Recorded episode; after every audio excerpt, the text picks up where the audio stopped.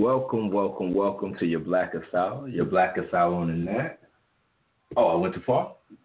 You went too fast, and that's what got. That's why I got don't like ugly.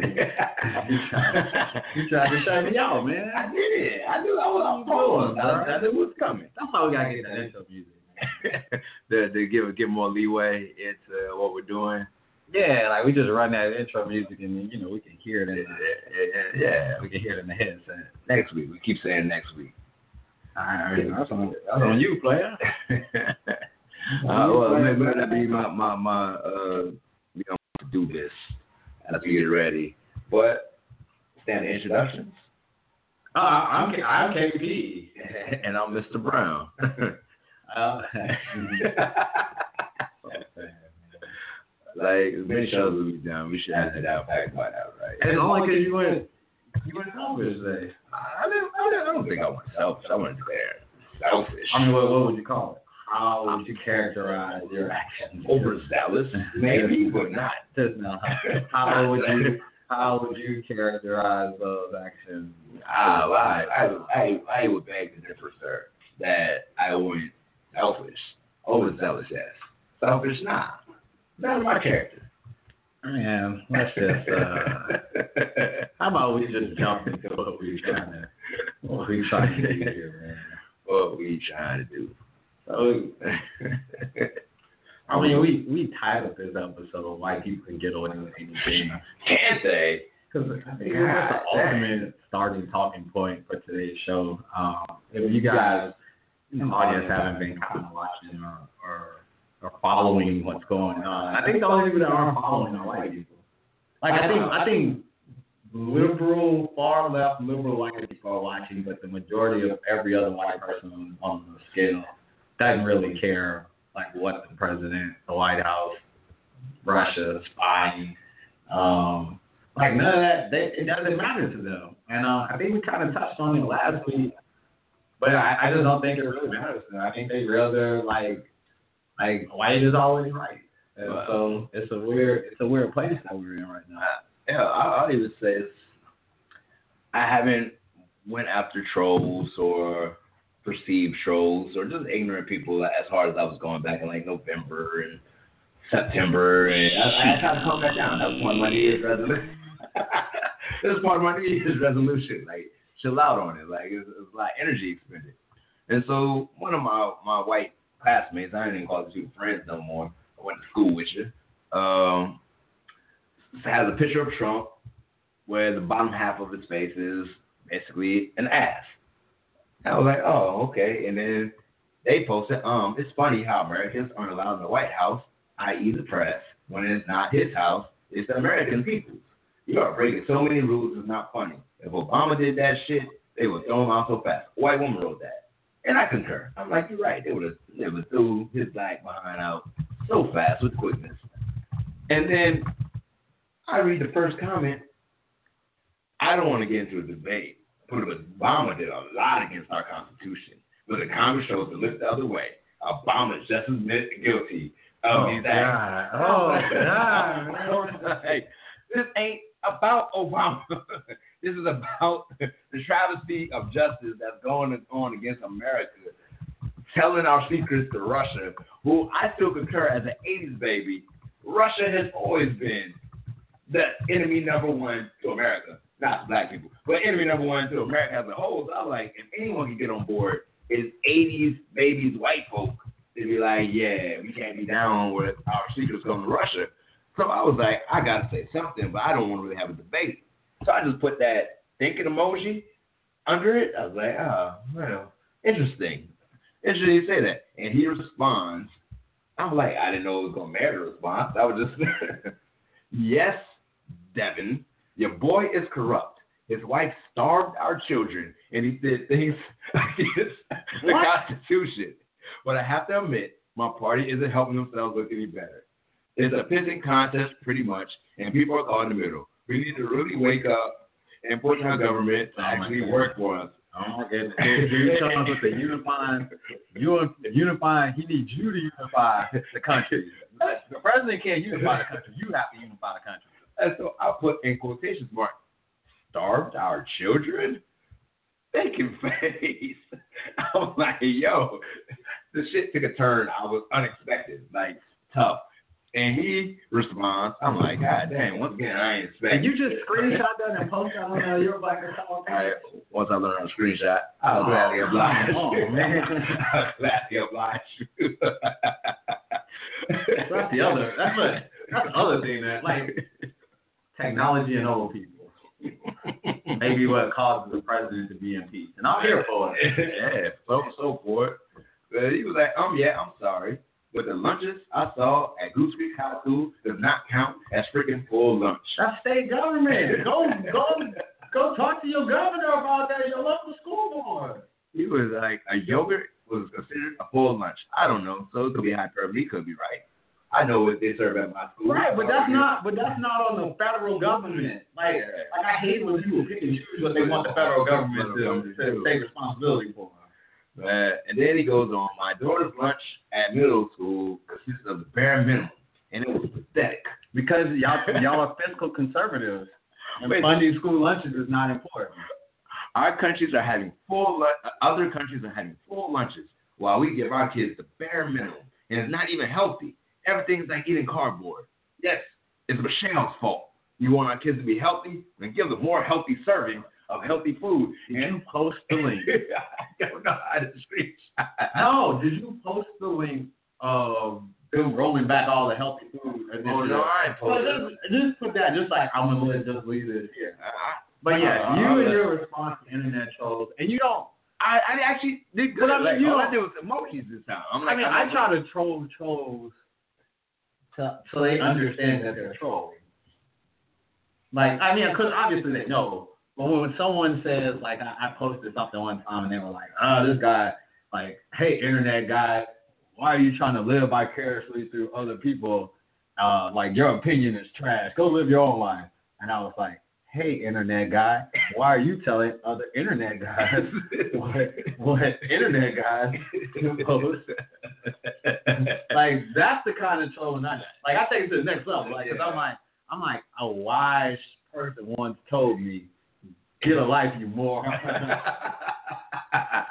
Anytime you feel like trolling someone on the internet, Man, I just I just want to see how far he was going to take it. And I was like, and then my, my conclusion came from the argument like, oh, your children are used to eating massive portions that weren't healthy for them anyway, and now they on that I'm not fed enough food. And I'm like, yo, first of all, I know what y'all do at school. Y'all ain't eating wheat on the the, the wheat uh, breaded uh, hamburgers that's cooked in real stuff. Like it's healthy. They ain't used to it. They used to eating junk food. And when they got healthy, like, I can't eat that. It's not good for me. Oh, because whole wheat noodles. Oh, you don't want that? Oh, my bad. And then you want more of it because you're used to being shovel, shovel, shovel. Get get used to what a normal portion size looks like as we try to fight obesity. That's all I'm saying. That's all I'm saying. Eat your milk, drink your milk, all this stuff. Yeah. So, so I, I, I want to get back into that, you know, during the show, but no, I had. I, so we gotta go into your, your blackest moment, and I think my blackest moment uh, happened like around. All right, so Mother's Day happened, Yeah. and um, Did you go to church? of course not, man. I'm down to just. I ain't even go at Chris. I ain't gonna Christmas. but I'm not even a CMU Christian anymore. like, I, I don't know what I'm at right now. But uh, Mother's Day was uh, Sunday. Shout out to all the mothers that that make this that make the world go round. Any mothers and mother figures that are near and dear to you. But I always get so there's always this struggle inside of me to troll on Mother's Day, right? yeah. Um, and it's not that, you know, it.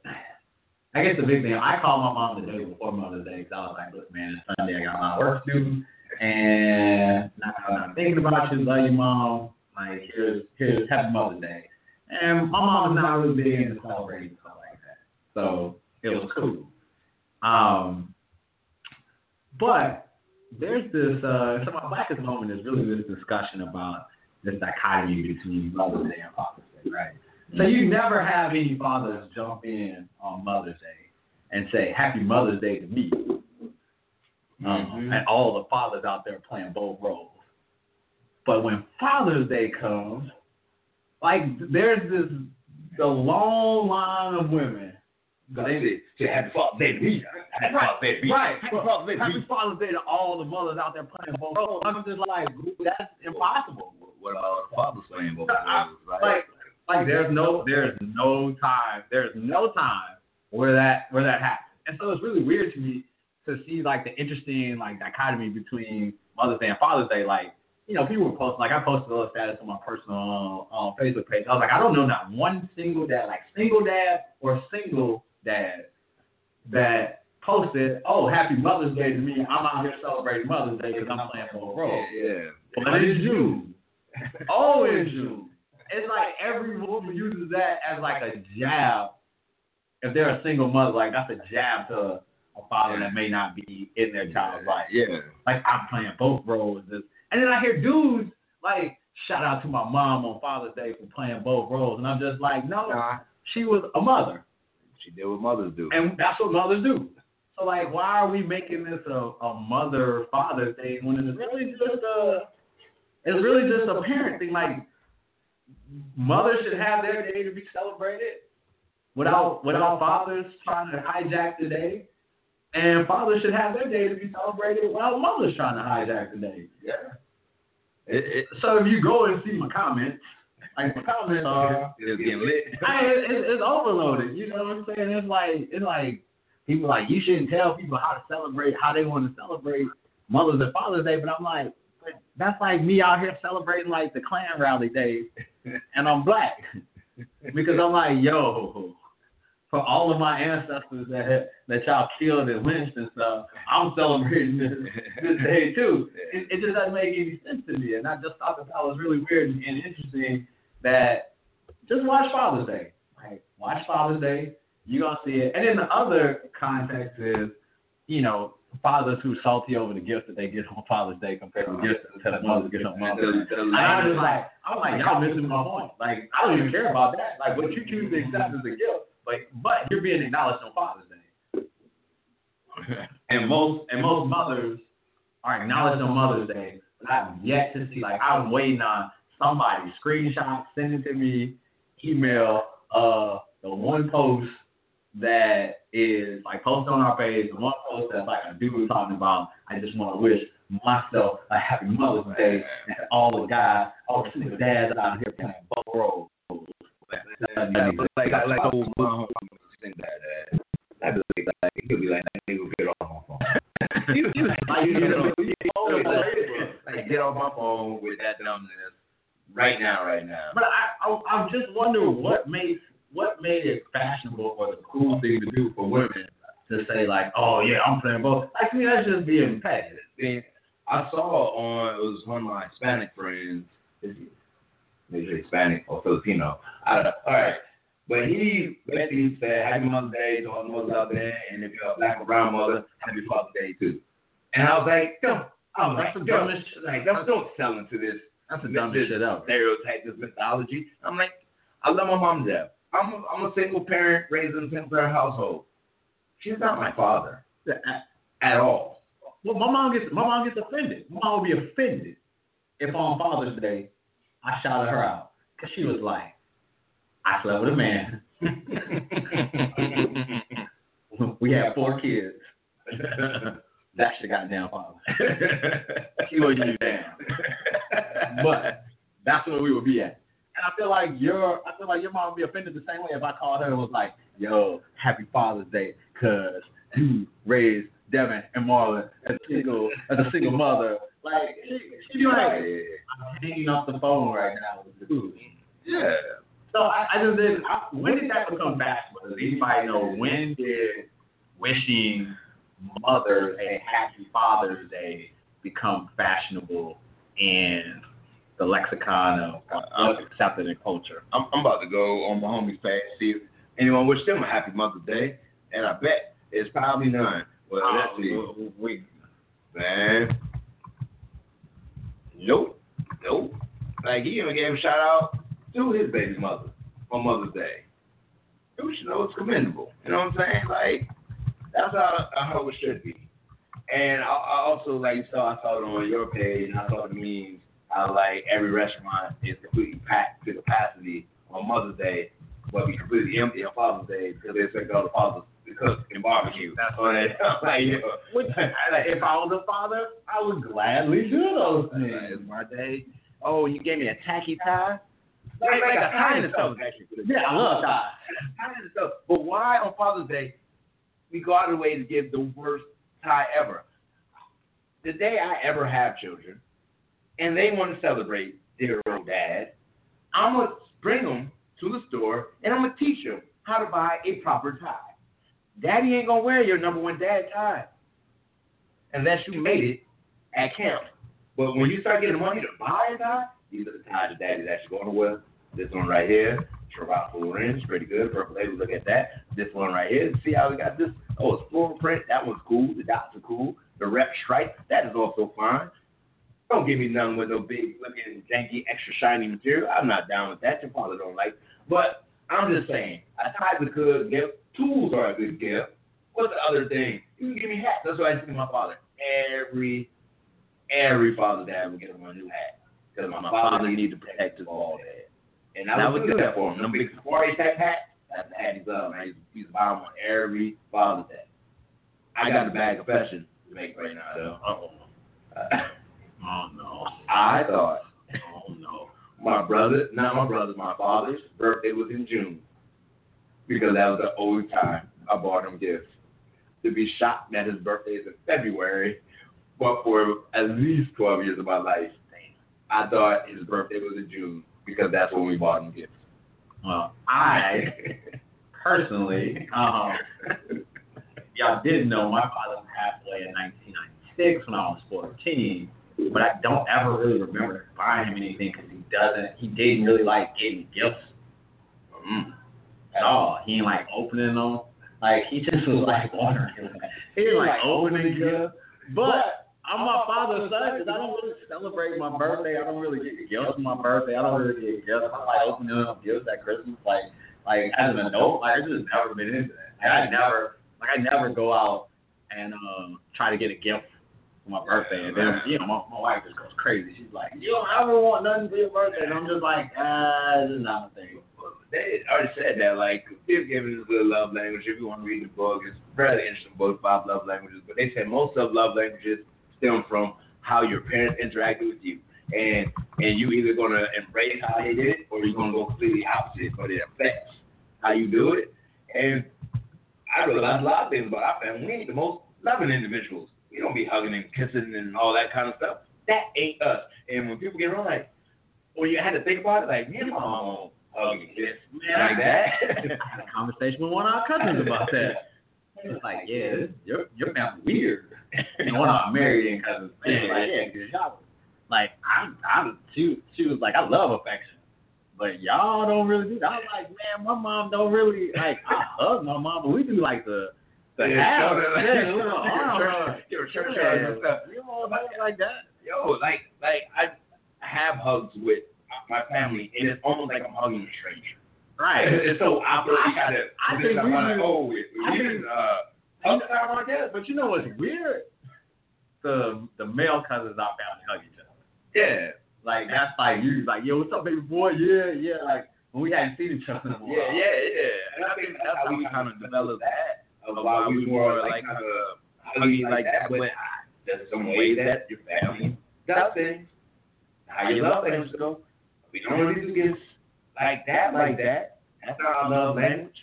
As a family, Yeah. like like, like we will do gifts What We'll it, like- what would you say our love language is? as, as a complete family. yeah. As a complete family, It's like it's words of affirmation. it's, it's quality time.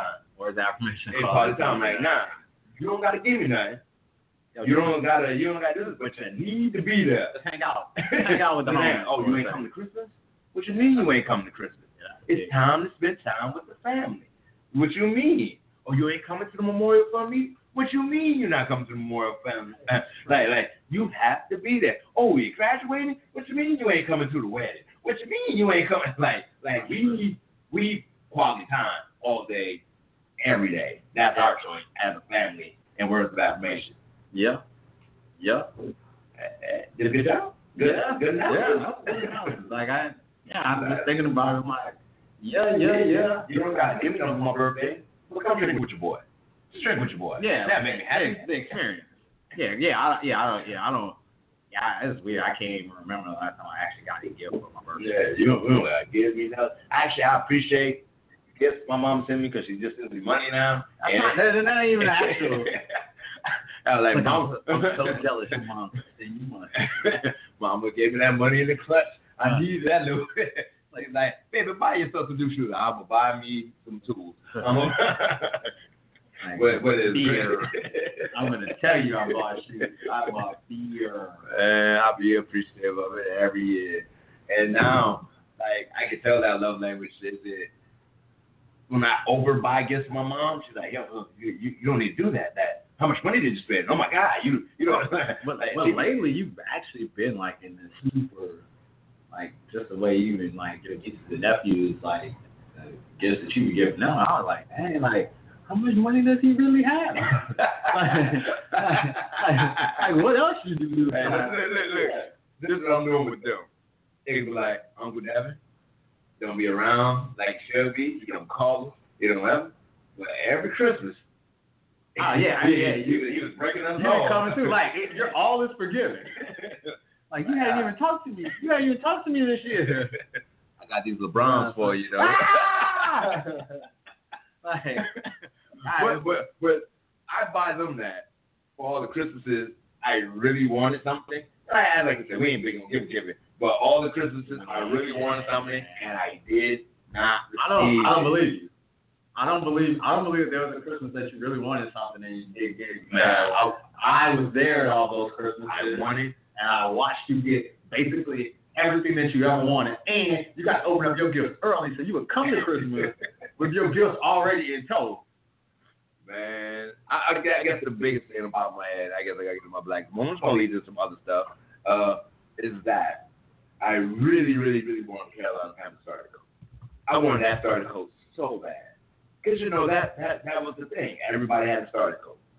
Like, you weren't anybody unless you had a starter coat. My mom just heard, oh, he wants a Panther coat. Wait, wait, wait, an animal? Wait, you tell me you brought an animal panther concealer coat. Like you brought a straight animal Nah, coat. nah. Like, so it was it's definitely a Carolina Panthers coat. It, it, it, it, it, it, it, oh, it all the way Oh up. no, what the pull over? Like you had to fake it like keep the half keep the half zip. And then like button the button the trying, to make it do and like and it had a big old you know I had had the little starter zip on that bad boy to really like Right. show had a big old P I don't know what it was like I don't even know what the P stand for. Pro style or something on that. And I'm like like and you, you can't as a child it's hard to fake when you're not satisfied and I don't know how much you paid for that coat and that's what you gotta learn like you gotta it because like like she was hurt that I didn't accept the gift because you know she's from an era where they Wait, didn't make you didn't accept the gift? No, I, I accepted. I wore it. Everything. But she knew I clearly wasn't happy about the gift. And I was like, this a a starter coat. And she was like, baby, you wanted a Panthers coat. Like, no, you missed the, the first part on the list. Starter Panther coat. I'm not about to say no. I fine. Put, put your coat on. You know, baby. Put your coat on. It's cold outside. Put, put your new coat on. And I'm I'm trying to remember. I'm trying to remember. Wait, I remember. Wasn't it like all black with like was it black with Oh, uh? with the with the pants on the back. Oh, Were you wearing that jacket for like decades, man? Ooh, my mama. Like, like you learned to love it, right? You gonna go wear? That's like wear- a arranged marriage. Like, you arranged learn- you learn to love it. Yo, I, it and harkens back to the time I got some shoes from Payless, and I wore them bad boys to school. You know, it was like seventh grade. And they was like, oh snap, he got the new Jordan. They're like, you know, it's not seven. The fresh one right before the Space Jam Jordan was the like, D got the new Jordan, the hologram on the side. D got it, and then the they got a wolf in the hologram. Ah! Yo, man, I think I had one shoes one day, and then I stuffed my foot back into some old behind Reebok, some dirty Why- busted behind Reebok. Why did wore them the rest of the time. Okay, so wait, wait, wait, wait, wait, wait. Uh, Even my mom wasn't sitting there. Like we wasn't getting Jordan, but we wasn't going to Payless. Like we go to like sneaker store. you know, like Foot Locker. We go to sneaker store. You know, my, I don't know the rack rooms was around like that back then. no, my mom was really big on. I'm gonna give you sixty. dollars I'm spending sixty dollars on shoes. Oh, So if anything Oh, no. over sixty dollars, you pay for it. Anything under sixty dollars, you got you good. oh no. My mom wasn't spending more than thirty. She wasn't spending no more than thirty. And when I actually had a job and, in like high school, and I was like, ooh, But this is why your mom is rich now. she live. Yo, oh, yeah, she live frugal. We, we, we live, we live like we was extra boy, and then she'll like show show me stuff. I'm like, oh, we had money back then. No, oh. I had to retire. That's exactly what she told me. She was forward thinking, and she's like, "Didn't don't you want me to leave something behind for you?" I once I mean, leave, uh, I mean, my childhood could have been so much more enriched. Like you trying to enrich my adulthood, like, like you could have spread all that enrichment out. Like it could have went from, you know, like uh, you know, it could have went It's just childhood to adulthood. I think I think that's just something about the black family. I think black and brown, or people that just close to poverty. I appreciate the poverty lessons, or not poverty, the extra poor lessons that my mom taught me because she got that from childhood. You know, like you, like nah. They made their own clothes. They made it, yeah. They made their own clothes. They had hand me downs. You mm-hmm, made that joint work. Right. And and even though she had money, she ain't never act like she had money. And we learned that lesson too. So there's certain things that we do, I think every you, black you family. real, you real good at that. Acting like you don't have money when you have money. sometimes Yeah. I don't have money. You're like, yeah, nah. I'm like, John, this dude got millions of dollars.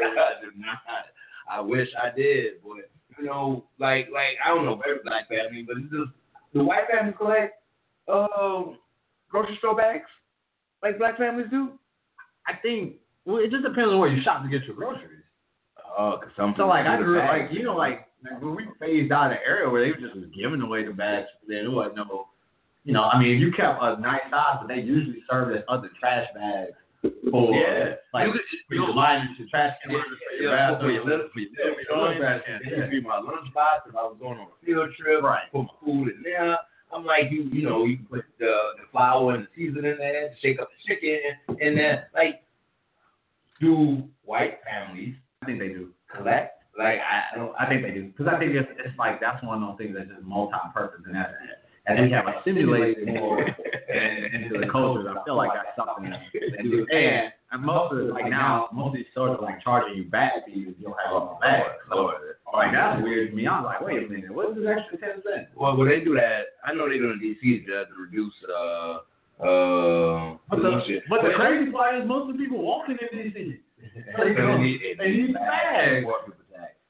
Yeah, it's a, y'all. It is a poor people tax. And I, I know I'm on that tip. Like how much extra? That nickel, that dime. Nah, I'll put it in my hands. I take all the bags. When it, when it comes to that, oh, oh, you better believe I'm a bagging motherfucker. I bagging everything. Like I paid this ten cents. Oh, that's ten bags. Ten bags. Hundred bags. Like I'm gonna get all the bags I need. Like I bought a dollar worth of bags. I'm keeping these bags. These my bags now. Uh, but on, on my black moment, it actually goes into a much greater narrative. I don't watch Miss USA, and so when I saw the article that was like, "Oh, Miss DC won Miss USA," and I thought to myself, "That must be a misprint because Miss DC won it last year.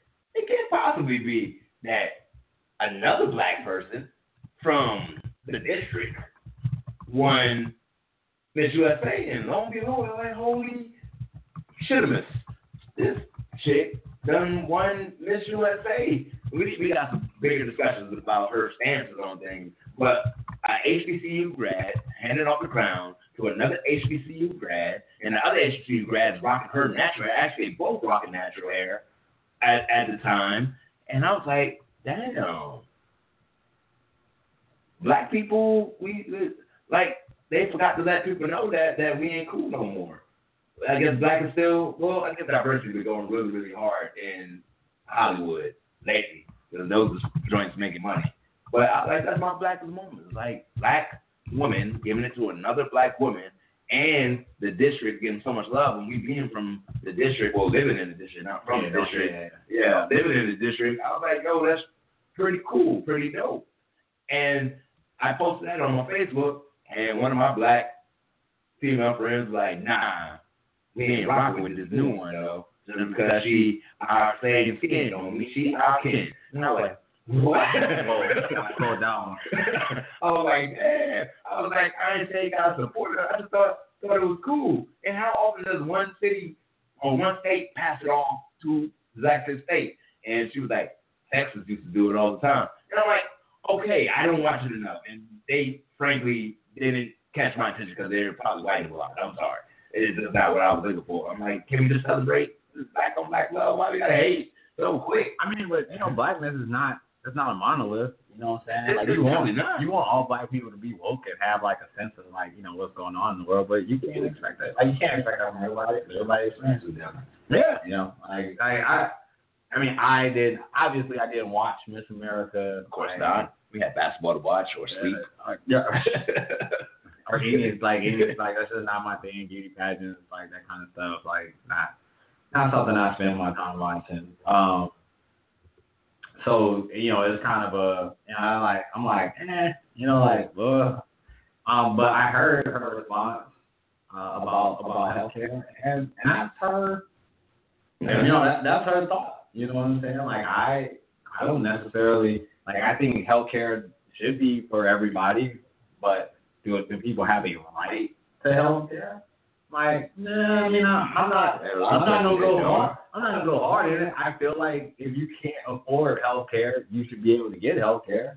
I mean, I feel like I told them. Like, I don't necessarily feel like you have a right to healthcare. I don't think like you refuse healthcare. Yeah, and I think that's the thing about Cause like I don't, I don't use healthcare that I have. Like I, I very, like I go about every other year to get a yearly checkup. you know what I'm saying? And so, and so I'm, I'm a, I'm a healthcare abuser. but this is thing like about America, right? No one's gonna get refused care, and I understand that. It's just that compared to, I think we'll all be like cool on the healthcare debate if we weren't seeing other countries like, nah, we get this joint free. Essentially, we pay our tax for it, but it's universal healthcare Right. where like you don't gotta worry about going homeless I mean, but off, you, off, off of it. but So, do these like, so I understand where she's coming from. right? But I, I, my thing is, are these countries like really rubbing our face in it? Like, like, like they have challenges with the healthcare system. like we have challenges the Everyone has challenges. So I'm just like, yeah, like everybody's screaming like, you know, free healthcare and like, you know, universal healthcare. I don't, I don't even want to say free healthcare, like that's the wrong character. universal. universal healthcare. And I'm like, yes, we should have universal healthcare. Like anybody that wants healthcare should be able to have access to healthcare. But do I think it's all right? No, I think it's like if you want to go out and get healthcare, go get healthcare. You shouldn't. There should be no impediment that you have health. But maybe that is. I think but maybe that, problems, too many impediments. but maybe that is maybe that is calling it a right to, to have the healthcare. Maybe I'm maybe I'm overthinking it and categorizing it. And I, I think I just want to hit people game about people who go to HBCUs. I don't know which HBCU, and I'll look it up before it's too late. But if he went to one of those bigger ones, everyone who goes to the HBCU ain't poor. Everybody who went to HBCU don't got the same mindset that you think they would to be woke or whatever. Some people who go to HBCUs are actually ultra conservative. Some people at HBCUs, HBCUs are black Republicans. I'm just saying, just because they went to Howard, don't mean they dreaded up and all that kind of stuff. Just because they went to Spelman or Morehouse or Hampton or Fisk or Tuskegee or any of these other places, like, yo, I got introduced to black people of all different walks of life. Black people who have nine generations that have gone to college. Like, dang, y'all was going to college during slavery? Yeah, man, we going to college during slavery. I don't know what y'all was about, but we was, we was learning. And I'm like, damn, homie. Like, we only like one generation in, two generations in. Some people no generations in. And so, then this put all the black people in that box in a monolith. Right. You found out yet? Virginia State University. Interesting. Hmm. Yes. Hmm. Let me do an episode. Let me do a season of college. hey, look, look, look, look. I think I know something about you. Um, and and, nah. That's and look, and your booty level needs to come down a little bit. but nah, but she she's a scientist. She ain't even worry about. It. She ain't take none of your anthropological classes, your feminist classes. She ain't take none of that mess. She and was there like, you go with these assumptions about this woman. And, She's a science major. She's a chemist that major. doesn't mean that doesn't mean she didn't take any. I took science class. I had to take eleven hours of science. I had to take lecture lab, Man. lecture lab, lecture. Man, And I took geology, Man. biology, and biology lab. man, she ain't do none of that mess, man. That's And all- biology and biology lab. Man, she ain't do none of that mess, man. That's all I'm saying. She ain't do none of that mess. That's all I'm saying.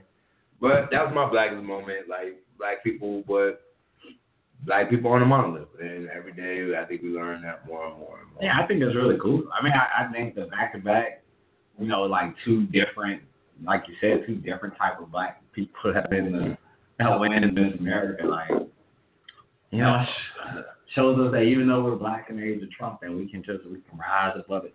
Oh no, Black and Age of Trump is is a very interesting thing. Like the highest rated shows on television or the highest rated things was Atlanta has a hundred rating on Tomatoes, Rotten Tomatoes. Uh, Dear White People had a hundred rating on Rotten Tomatoes. Uh, Get Out was ninety nine on Rotten Tomatoes. Like all this stuff, like black people, like oh, like so black presenting diversity on Wait, you TV. said what had what was the last thing you said had a hundred rating on Rotten Tomatoes? Uh, Get Out had 99. And because one white person was like, nah, I movie. Uh, yeah, why you giving me that look? Kinda. What? Why you giving me that look? Like, I'm, I'm, miss- I'm not doing doing real quotes. No, I just don't think it was that good of a movie. You saw it? Nope. Yeah, how do you know? How do you know?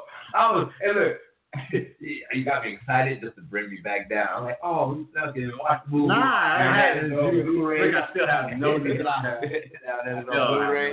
no, I, I even I'm not paying to see that movie. Like, I gotta be on, uh, be uh, out eventually. Yeah, I mean, Like- like- maybe I'll catch it on HBO. Yeah, like, and the fact that it, it, it highlighted Childish Gambino's Redbone, which they've been playing extra hard on the radio now. I mean, that song been out since December. You heard CeeLo's uh, remake?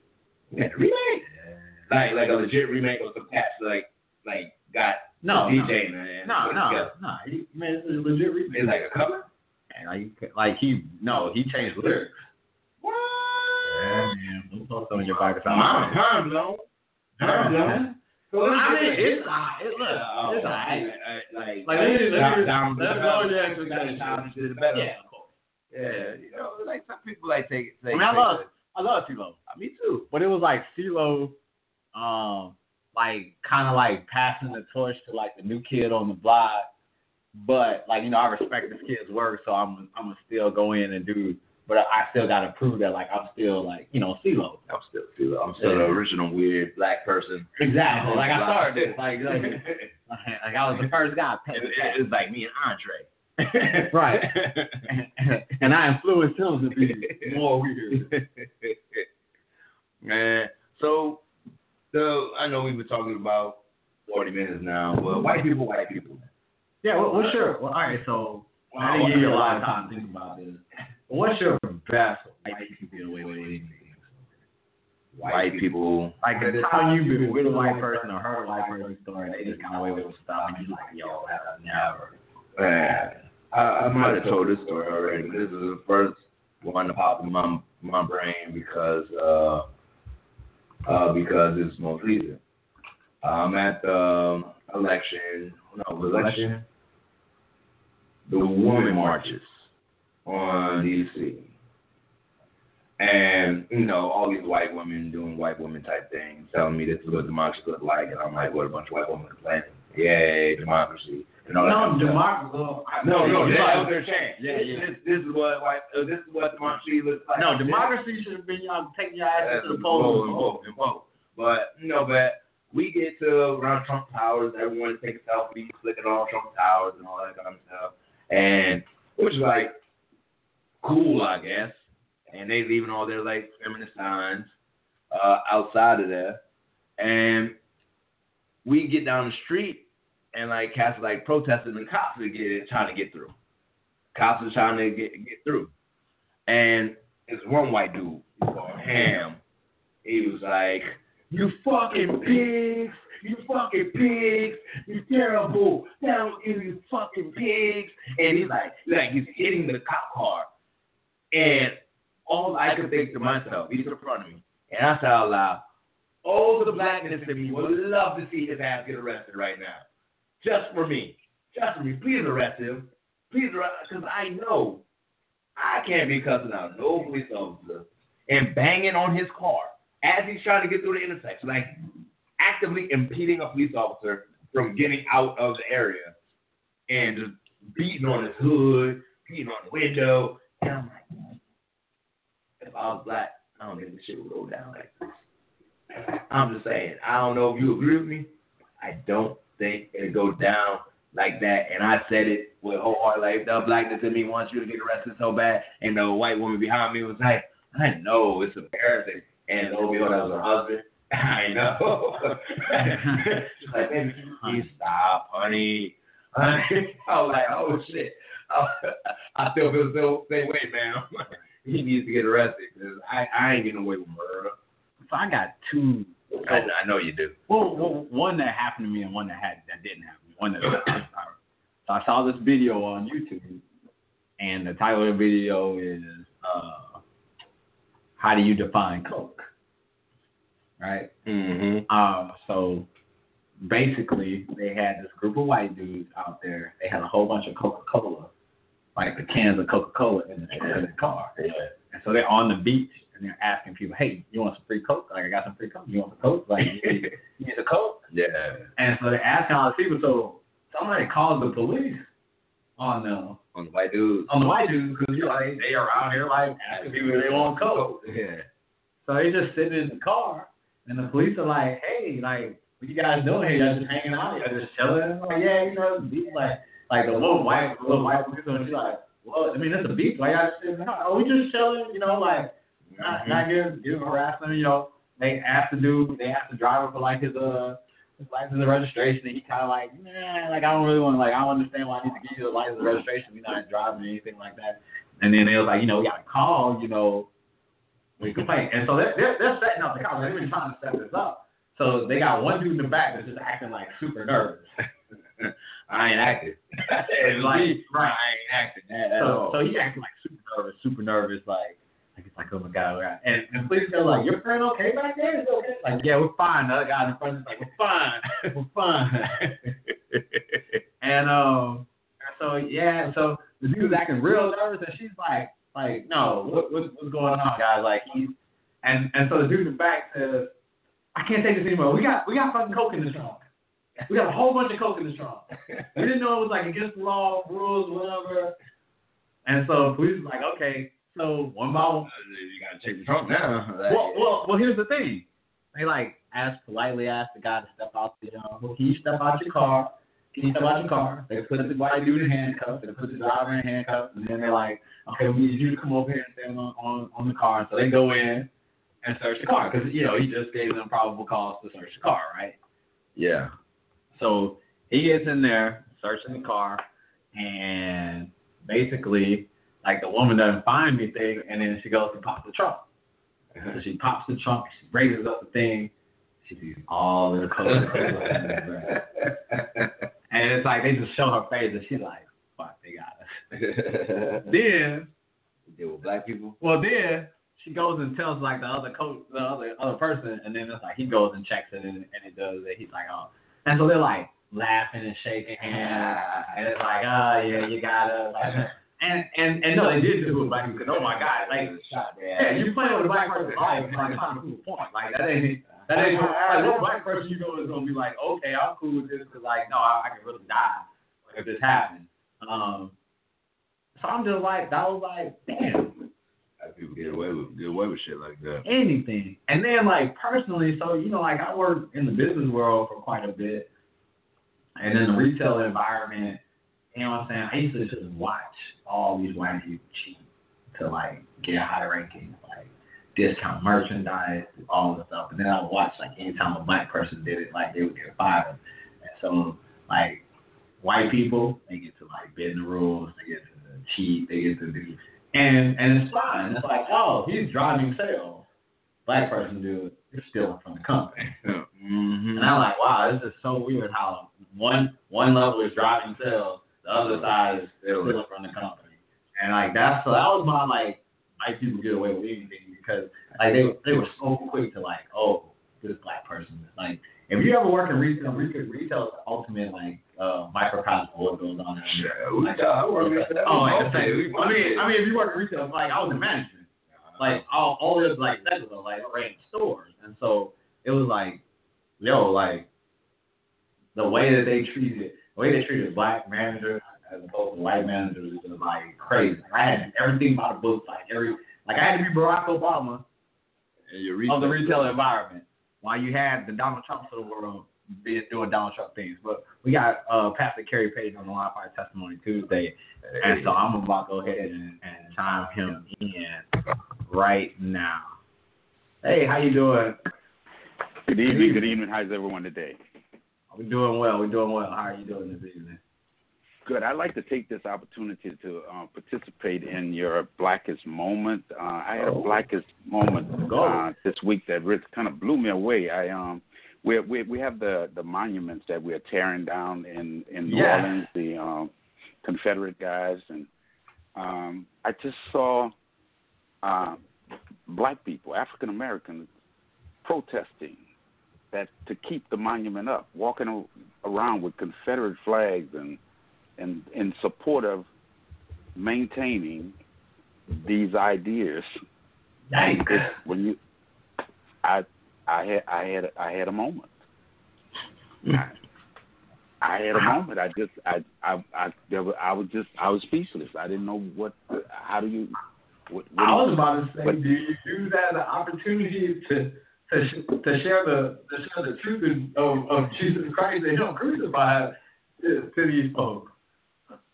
Okay, so this is what I did. I um, I I did some studies, some research, and I and I I, I recognized that many of those African Americans who were in support were quote unquote Christians. So what I did was I re- I began to identify, try to identify with how it was when when Jesus came on the scene, and the uh, and the Jews were the first ones to uh, be presented to Christ. And, and when the Jews were being presented to Christ, uh, they had a, had already an idea of what they thought Christianity was all about. And then when Paul came along and he introduced Christ to the Gentiles, he had to make them know that you don't want to be like the Jews. You want to be like Christ. Because in the third chapter of Romans, he says, um, all have sinned, so there's no Jew nor Gentile. Nobody's right. And I think many of us as blacks are striving not in Christian in Christendom not to be Christian, but to be white Christians. When Mm-hmm. our aim ought to be to be like Christ, because when Paul came along, he said, "All have sinned and fallen short." So don't don't look at another person to be like that other person. He says what you need to do, and he dropped down to chapter 14, and he says what you have to understand is you can't conform because in order to be like somebody who's uh, similar to you, you can just kind of go along with you conform. He says what you have to do is you have to be transformed. You have to have a whole makeover, a whole new change. Your focus can't be on somebody else who's like you. You got to look at me because I'm not like you. I'm different from you. And what I represent is what I want you to represent. And I just believe that there are some Christians who are, instead of looking at Christ, they're looking at other people. They're looking at other denominations. They're looking at other churches. They're looking at other races instead of transforming, recognizing that that person over there, no matter how good they look, they're no better than me. That person over there, no matter how right they look, they're no right, no more right than I am. So what I have to do is put my put my focus on him and then begin to transform. Well, how do I transform? I transform not by what I see, but by what I hear, by the renewing of my mind. I hear what this thing uh, Christianity and Christ is like, and then I start transforming because I know I'm not there. I'm transforming, and and it gets so deep in Paul's life that he has to make a statement that says uh, to others, don't think that I've attained. I, I haven't even reached it myself. I'm teaching it, but I haven't reached it. I'm constantly pressing to be more like him, not like them, not like it, but transforming to be more like Christ. Our focus has to be on him and not on them. Ooh. Pressing to be more like him and not like them. Uh, Pastor Payne, can I keep you on the line for a little bit? I'm sorry? Can I keep you on the line for a little bit? Oh, yeah, I'm good. Yeah. Oh. Uh, well, I had a very interesting discussion with my mother, who is about to go on a campaign around the country uh, to do race relations, and she's going mainly to white churches because she knows that white people, and especially white Christians, determine the conversation about race in America. And I just wanted to get your ideas about how we can use the church to help change the race relations in America. Since a lot of people say Sunday is the most segregated time of the week. I, I agree with you 100% that Sunday is the most segregated time of the week in America. But I don't think that Christianity is going to change on Sundays. Christianity has to change on Mondays, on Tuesdays, on Wednesdays. See, we what we are in our everyday life is what Christianity is about. It's not about what we do on Sundays. Because I see my belief is that what we do on Sundays is no more than what an actor does in preparation for a movie. I can be anybody you want me to be for two hours. We're gonna go in there for two hours. I can love everybody for two hours. I can be wonderful for two hours. This thing, Christianity is a lifestyle. Let's see you do it every day. Let's see you be a Christian. Let's see you be a white or black Christian every day. Not where you have selected black friends or selected white friends. You are impartial to everybody every day of the week. That's the test. The te- I, I, one of the phrases I've Kendrick and say to you, I, I've used for years is being in a church doesn't make you any more of a Christian than being in a parking lot makes you a car. no, I could have finished that statement for you. I, Mm-hmm. I could have finished that one. It's an everyday thing. See, you, you, you when we start practicing, that's a that's a see that word there. That word carries so much to it. We start practice. We have to start practicing. The reason we have to practice Christianity is because we don't know it. Mm. We practice it until we become. It's just anything, anything, anything. Your profession as a teacher. When you first went in there, you were practicing. You wasn't teaching. Hmm. And you until you got it, and once you got it, now you live it. We so associate Christianity with a one day experience. Going into this place where all of us who are in agreement, which all of us not in agreement there either, but we can we can perform for two hours. Some some of us we we cut it down now. You only have to be here for an hour, so that makes your class your performance even You, less. you can stream it. You can stream it online and not have to be there at all. so, uh, I, and I wanted to leave myself open to you, and I, I hope I was answering because there was an echo. I really couldn't hear you. I know you were telling me that your mom is going out. and she's going to be speaking to most, mostly white Christians? Um, yeah, that's what she's been called to do. Um, she speak to anybody, but it's been this very interesting discussion between um, race relations and the cross.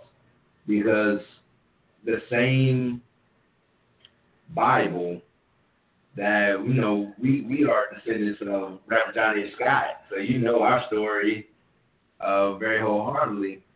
But the same Bible also influenced the crime. And so, how do you reconcile these differences where you're using the Bible to break up people when that was never his intention? The, the, the Bible is so elementary that you can use it to support whatever you want it to. What what makes the Bible effective is its consistency. It's the same. He's he's do, he's doing the same thing now that he was doing in Genesis. If he if it's if it's if it wasn't being done in David's day and it's being done now, it cancels out the consistency of, of God. God, He says Himself by identification, I'm the same yesterday, today, and forever. I've never changed. So when there the new fads and new stuff, those, those those are not God. God's the same. People change, but He doesn't change. And if God was in support of slavery, then He would be in support of slavery now. And in His Word, He says there's no longer free or bondage uh, there's no longer slavery or bondage. Everybody's free. There's liberty in Him. Christianity is not as complex as people like to make it make it to be. It's simple.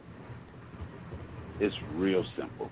We just we we make it um, complex when we try to use it to our advantage. And the the, the white race have used Christianity in that area. I mean, I we we don't have to we don't have to put that out in 1996.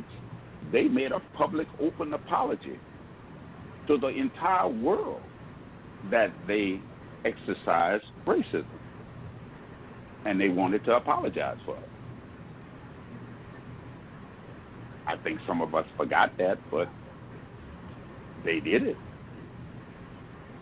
That's that's an interesting point, but we he talked touched he touched briefly about controlling the conversation and how the conversations on on race have to be uh, started in the white church, not as opposed as opposed to the black church.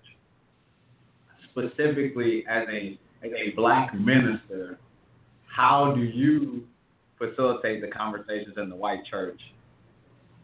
Well, I, it shouldn't even be your responsibility to facilitate the conversation about race in the white church.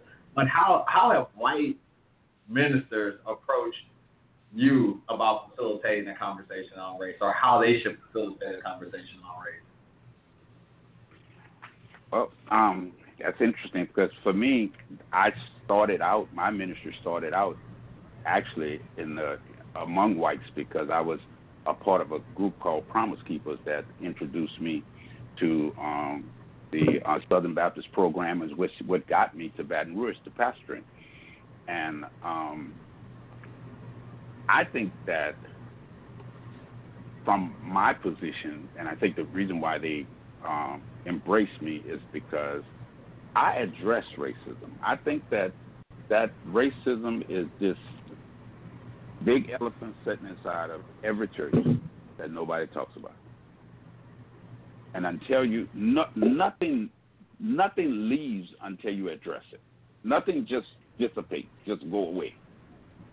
Nobody wants to talk about it. Everybody, everybody wants to feel like, oh well, I don't want to offend anybody. Well, you've been offending us for 400 years. Come on, man, let's let's get past that. let's, let's just put some color on this elephant and let's just paint him to, to, to make him real and let's deal with him. Let's deal with the fact of your perception of racism and my perception of racism because I understand that uh, even though uh, whites believe that there is racism, they don't see it like we see it at all. So when we put it all out on the table, and I don't expect you to accept or even to understand, but at least you know what I'm dealing with. And I'm gonna let you put yours out there, and we. Church is supposed to be a teaching agent and we're supposed to teach everything. We're supposed the, the number one issue in America is racism. How can we not talk about racism in the church? And by the way, there are whites that go to the church I pastor. And yes, I talk about it. They listening right now.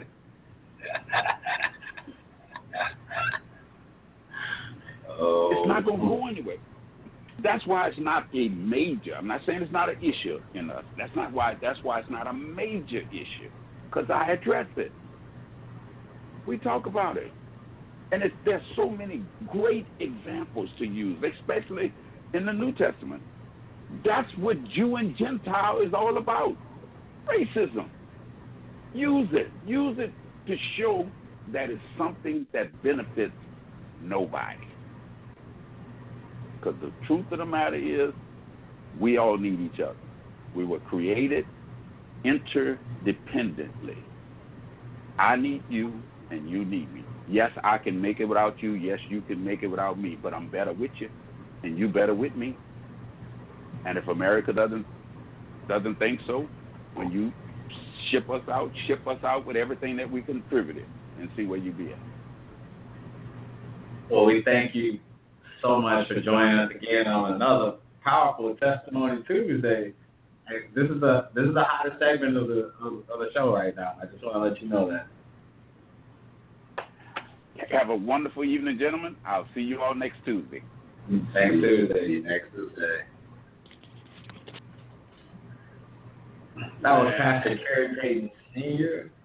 of uh, the Greater St. Matthew's Baptist Church. Do you, do you realize why I grew up in this church? Like, do you, do hear I you hear- appreciate it. do you hear what the real every week? I, I appreciate like it. every week you come with that, like you, you realize why I spend like the majority of my of oh, my my adolescent days like like like listening to his every word. I, I think he's not only is he one of the great uh, great people, great ministers of of the of the of the world. Like he's just one of the great like thought leaders. Like he's to me like a thought leader when it comes to like talking about religion, race, Christianity, that stuff. Just like you know, your mom's a really good thought leader when it comes to that too. But he was my original thought leader. You know what I'm saying? You know what I'm saying? Like, so I, I appreciate him coming in every Tuesday and doing this because because he really doesn't have to, but I, I think that his, his his message is valuable uh, to our audience and anyone who's listening to the podcast on all the platforms that we that we put the podcast out on. And I think it, it really gets bigger to that point of what white people can really get away with and black people cannot. And that we always talk about how white people are very cringy when it comes to conversations about race. They don't want to talk about it. They feel uncomfortable uh, about it. And it takes people like us to like point out if Obama had did half of what Trump did, he would have never made it. Well, I just think, I think the bigger talk about the expectation levels of white people as opposed to black people. So the expectation levels are way lower because there there's no there are no barriers to climb, so the expectation levels are always so much lower. Like that, that's the thing. Like like we have to meet certain expectations because if we don't meet certain expectations, the barriers are gonna be all messed up, right? So I think that's the uh, I think that's the most interesting um, part of it. Like like the expectation levels for white people is like lower. And it's made into a very interesting discussion. I was watching the philosophy of Get Out because I'm a nerd. That's the kind of things I do. But the commentator, was a white commentator, he was saying the term of negrophilia, of being in love with black people. And it was really big in France around like the Renaissance time. And one of the artists who went over to France was like, you either lionize or demonize. You are never allowed to be in the middle. We either to praise you about how great of an artist you are, how great of an athlete you are, how smart you are, how whatever, or you are uh, Scumbag. a scumbag. You're a You, you, you, you, you are uncivilized. You have no culture. You have none of these things. But you could not be like, yo, no, I'm just, just a dude. I'm just dude working at the store. like, like, nah. You can't be a, a normal American. And, and I think that's the thing that a lot of white people don't understand. That black people flock to certain areas because they just want to feel normal. I don't live in D.C. because I like the politics. I decided to live in D.C. because it was a black city that was thriving. That my mayor is black, my police officers are black, my neighbors are black, and I don't feel like it's only one way.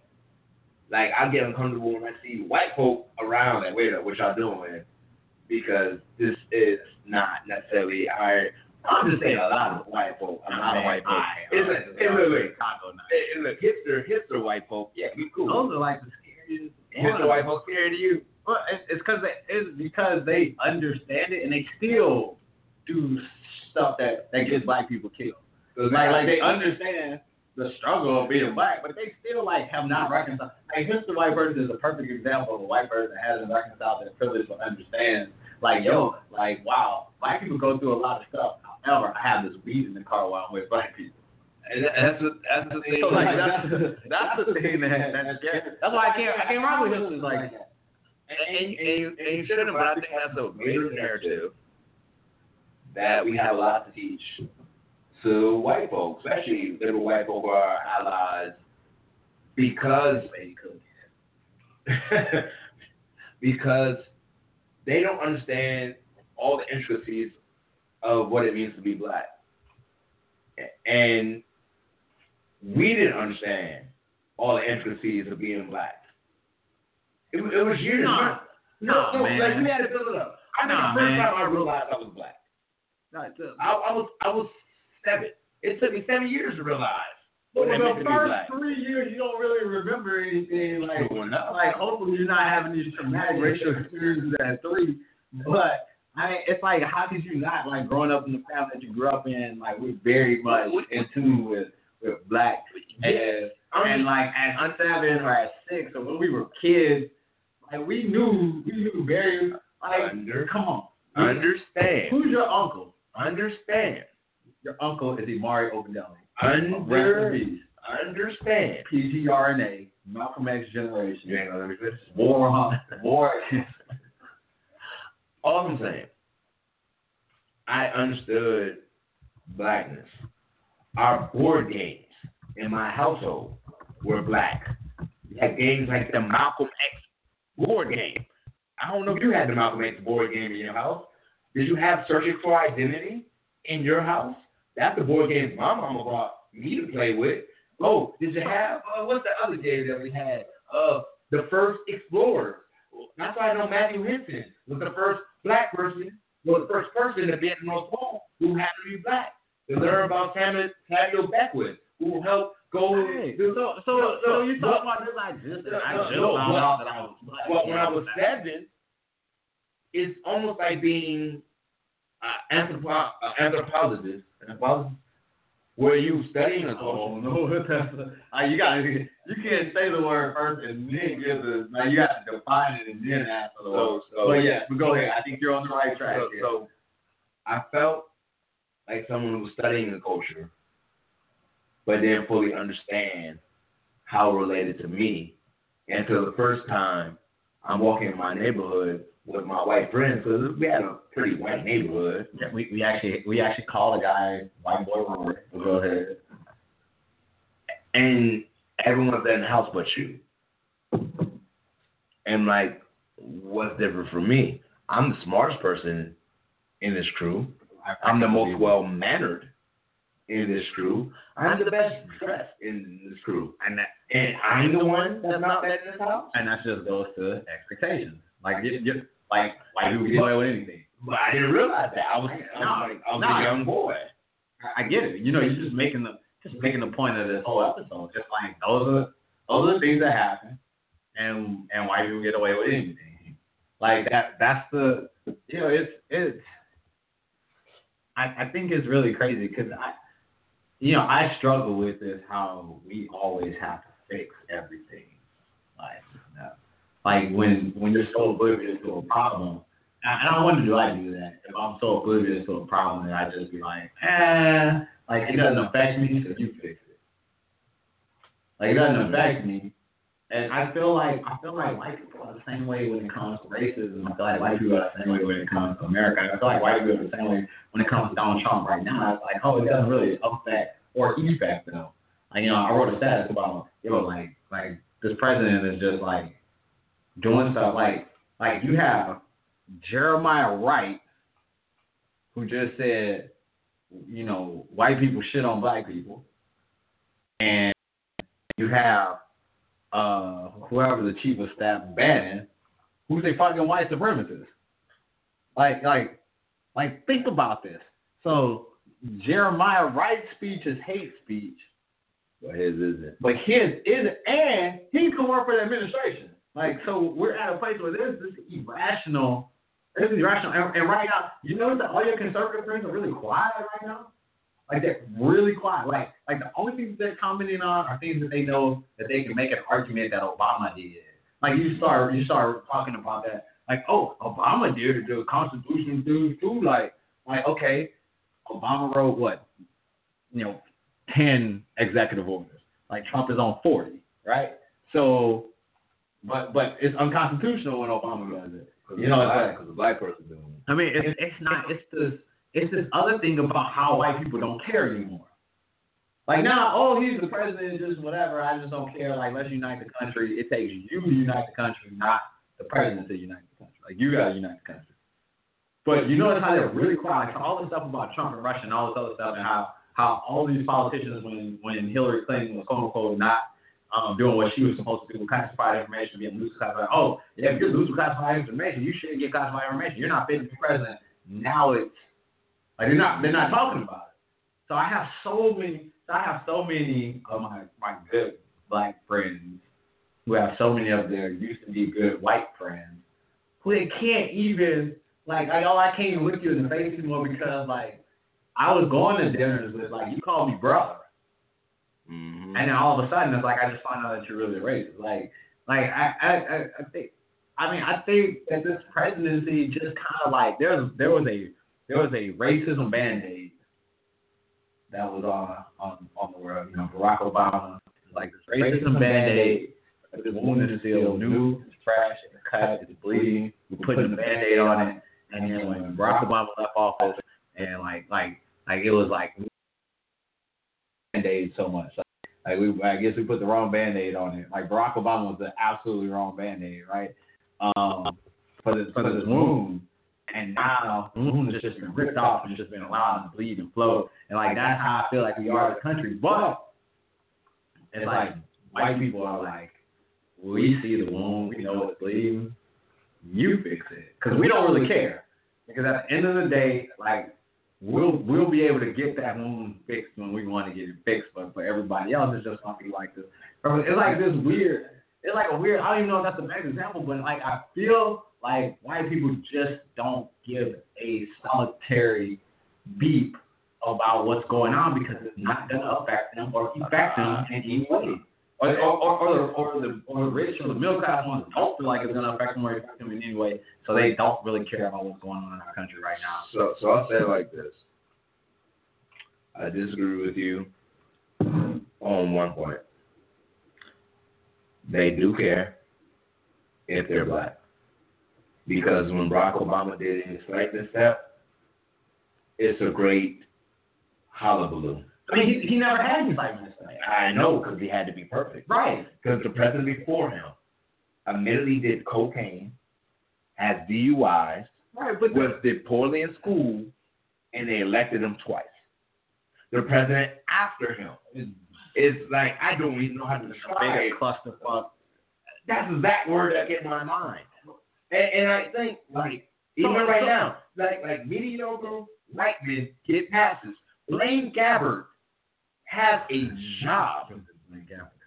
Ah, that's- And that's- Colin Kaepernick But I, I think does not. the, the bigger issue, it's like I, I get where you're going with that, and I just want to take it off of. Like, let, let's just remove Barack Obama from this from this picture, like, like That's why I brought down other mediocre white people. because because we always right no no because we always have to like there's always this sense that we have to compare to like some black person like no no no no let's let these white people stay on their own marriage right now. Right now, how many of your conservative friends are out here supporting like they're real quiet right now, right?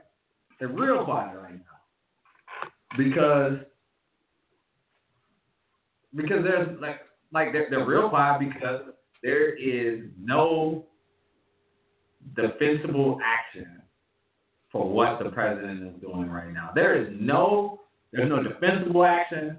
There's nothing that they can say. There's no excuse that they can conjure to excuse what this man is doing. So I have to believe that they just don't care. And I I want a white person to call into the show and correct me if I'm wrong. Like I'm begging for a white Republican conservative call into the show. L- let me know if I'm wrong. The number is 516 590 0143. Blackest Hour. And I want I want you to call in and say, hey, like no, I do care. Like, oh, all this stuff is really messed up. And not compare it to a black man. Judge Barack Obama was eight years old. Yeah. So so there's no reason to compare him his presidency to what's going on right now. Right now, people are in outrage because Donald Trump is like fucking up this country, and the outrage is about him messing up the country. It's not like we weren't giving classified secrets to Russians while Barack Obama was president. Apollo Creed died fighting the Russians. I already know who you. I already know who you got from because the person that I shared, I think I shared it from version, and he was in high school with me. Shout out, that's it. Um, but yeah, like that, that, that's the that's the crazy part right now. It's like even if we take away the comparisons, because you know they love to compare and they always want to say, well, Barack did this. It doesn't. I, I don't deal in false equivalencies. True. Right now, let's judge this president on its own merits. And right now, we'll be a nuclear war before 2018, or we'll just be like like the Russians found a way to win the Cold War. Like who the fuck saw that coming? on the internet. Got it.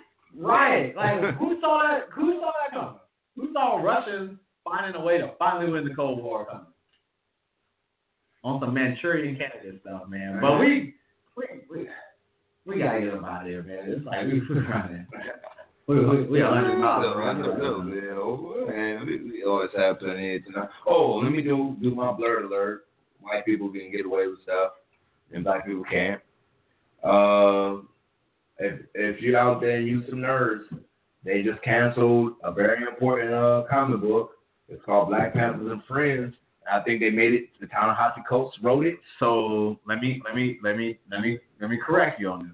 That was a spinoff of the Black Panther comic. He's No, no, yeah, I He's still writing. Friends, Right, he's still Right, writing. the other one, yeah. Yeah, Black Panther comic is still going on. It's just the and friends and the crew, and the crew. It's not happening. Yeah, but, but still, he had a comic book starring Black Panther, Storm, Luke Cage. I'm like, that joke was like, I'm putting all the black How many, how many of those episodes did you buy? Like how many of those comics did you buy? I'm a grown ass man. I don't know about Yeah. comic books. Yeah. I'm just saying, but they canceled it, baby. I, They canceled it. I, I get you, man. Man, they and other the- weak, weaker storylines go on for What did you do to support it? What I do to support it? Right. I read articles And on. Exactly. when it's being canceled. And not now. So so Who have buying comic books real? look, so next week, bro, we haven't done a good rap session Oh overdrive. So like I'm I'm gonna put some like I'm gonna upload some music, put the music on, like got the best track. Like we haven't done like we haven't done like a dope overdrive and just like put some, some music in the and then get you like rolling like we haven't done that in a minute. Gonna do. yeah, like, we hadn't done that in a minute. We we have not done it in a minute. we, we ain't done it since we had a goddamn engineer. Yeah, I know, I feel like- a producer in this piece. Feel like it needs to be done because I just thought about how to do it. So, so as as they say, it shall be done. So next week, join us. We're gonna have overdrive. I'm I may actually write some bars. We're gonna drop some bars. Uh, like once again, thank you for spending Tuesday with us. This has been your Blackest Hour. Your black out on the net. We'll see you next week.